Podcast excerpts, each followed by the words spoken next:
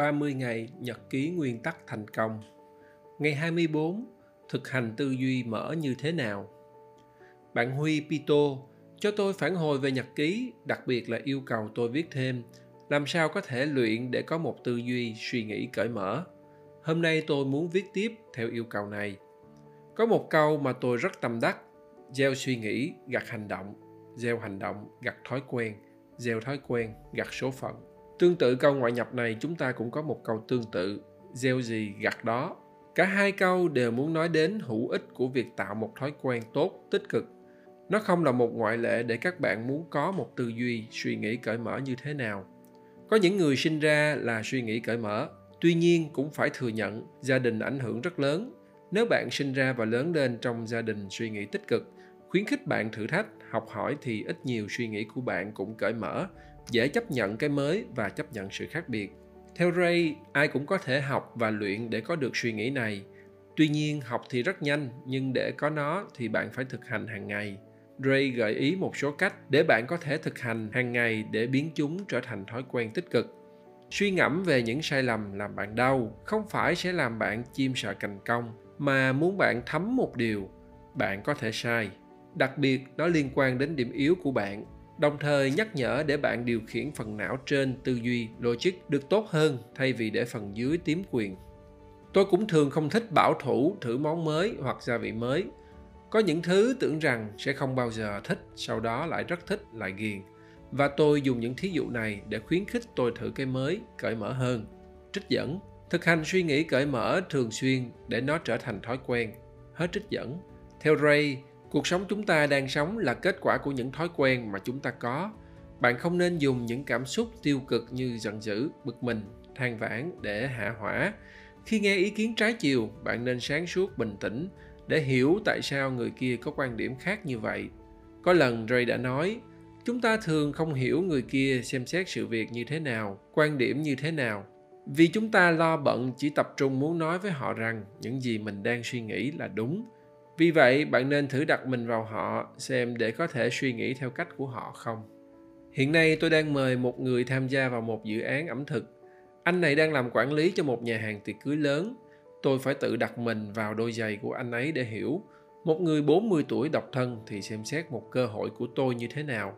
Họ có chấp nhận rủi ro hay không? Họ có chấp nhận lãnh một ít lương và cổ phần hay không? Trích dẫn, bạn cần phải biết rõ điểm mù của mình. Hết trích dẫn những gì chúng ta không thấy, điểm mù, sẽ dẫn đến những quyết định sai. Tương tự, những cái gì chúng ta nhìn thấy với định kiến lệch lạc cũng dẫn đến quyết định sai. Cả hai thấy, định kiến và không thấy cũng đều được coi là điểm mù. Thí dụ, nếu bạn không nhìn thấy vùng này có thể bị lục nên bạn không mua bảo hiểm, hay bạn có định kiến những người tỳ hí mắc lương là những người xấu thì bạn sẽ không học hỏi làm ăn với họ. Theo ray, trích dẫn hãy ghi chép lại những tình huống sự việc mà bạn thường ra quyết định sai, bởi vì bạn đã không nhìn thấy những gì mà người khác lại nhìn thấy rõ. Hết trích dẫn. Đây chính là những điểm mù vì nó lặp đi lặp lại nhiều lần. Tự nhiên ngồi nhớ lại có một số bạn cùng làm với tôi trước đây, một số rất thành công, một số khác lý ra phải rất thành công. Cũng đi học ở mỹ về, cũng có kinh nghiệm ở những tập đoàn lớn, nhưng bạn suy nghĩ không có thẳng thớm lúc đó tôi thấy vậy và cũng chỉ nói với họ như vậy. Giờ mới hiểu là bạn có những điểm mù hạn chế bạn thành công. Ray khuyên trích dẫn, hãy trao đổi với những người nhìn thấy, còn bạn thì không, để giúp bạn hiểu và nhìn rõ, hết trích dẫn. Khi đi làm, ngoài công việc phù hợp lương thưởng hấp dẫn, bạn nên xem xét cơ hội có được sếp tốt, nhất là những năm đầu làm việc. Những người quản lý giỏi, họ có khả năng phát triển bạn, chỉ ra cho bạn những điểm mù để bạn tiến bộ biết được những khiếm khuyết này, bạn sẽ dễ tiết chế, hạn chế rủi ro, sai lầm. Trích dẫn, viết ra những danh sách, những điểm mù mà bạn có, dán lên tường, chỗ dễ thấy và nhìn vào đó mỗi ngày. Nếu bạn ra quyết định quan trọng liên quan đến những điểm mù này mà lại không hỏi ý kiến, tư vấn của những người tin tưởng, thì cơ may để có kết quả tốt từ quyết định sẽ không nhiều. Hết trích dẫn. Nếu biết được điểm mù của mình là rất tốt quan trọng hơn, bạn cần biết cách giảm thiểu nhất tác hại của điểm mù với những quyết định liên quan. Trích dẫn, chấp nhận lắng nghe người hiểu biết. Trong trường hợp có nhiều người hiểu biết, đáng tin, đều nói bạn sai, còn bạn thì lại không nhìn thấy, thì có thể giả định rằng bạn khá chủ quan, định kiến. Bạn cần phải khách quan hơn để nhìn rõ mọi việc. Cũng có thể là bạn đúng, họ sai. Tuy nhiên, bạn nên chuyển sang chế độ từ tranh luận sang đặt câu hỏi so sánh mức độ đáng tin, hiểu biết của bạn so với họ. Và nếu có thể mời thêm một người trung lập mà mọi người đều tôn trọng để giải quyết bế tắc giúp thông quan. Hết trích dẫn. Trích dẫn. Hãy thiền. Thiền là một cách tốt giúp tư duy cởi mở mở rộng tầm nhìn và sáng tạo. Hết trích dẫn.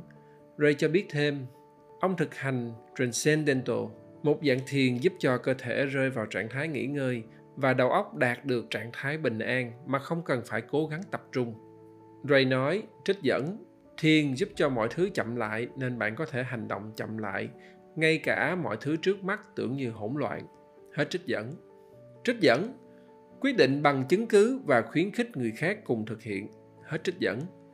Nhiều người vội vã kết luận hoàn toàn không xem xét đầy đủ các thông tin cũng như cân đồng chứng cứ họ ra quyết định hoàn toàn dựa trên phần não, tiềm thức sâu thẳm, muốn và thu thập chủ quan những chứng cứ phù hợp với ước muốn này. Do đó, khi ra quyết định, bạn phải tự hỏi mình, đâu là những cơ sở để bạn ra quyết định? Nếu không, có thể bạn không phải là người trọng chứng. Trích dẫn, dùng quyền lực cho phép giúp người khác tư duy cởi mở hơn. Hết trích dẫn. Khi trình bày quan điểm, bạn cần điềm tĩnh, tránh để phần não dưới cảm xúc cướp diễn đàn thực hiện điều này không chỉ giúp bạn lắng nghe, tìm kiếm sự thật, mà còn giúp cho người kia để phần não trên tư duy kiềm chế để cùng học hỏi, cùng tiến bộ. Trích dẫn. Biết khi nào chấp nhận sự đồng thuận, hết trích dẫn. Theo ray, trích dẫn. Suy nghĩ độc lập là tốt, đặc biệt là đấu tranh để bảo vệ ý kiến mà bạn tin là đúng. Tuy nhiên cũng có lúc nào đó sẽ tốt hơn nếu bạn ngưng tranh cãi và chấp nhận những ý kiến của những người đáng tin, hiểu biết. Điều này không phải dễ.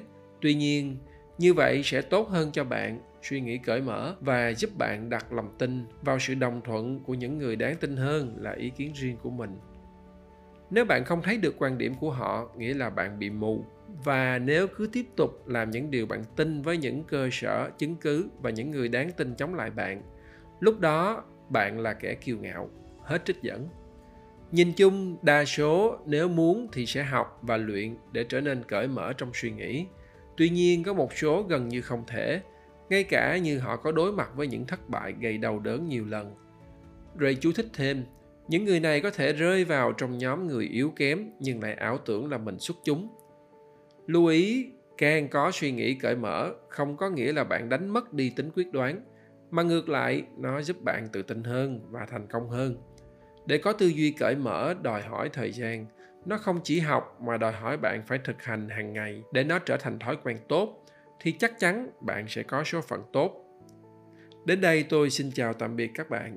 Nguyễn mạnh tường, sáng lập max communications và đồng sáng lập icp x-men.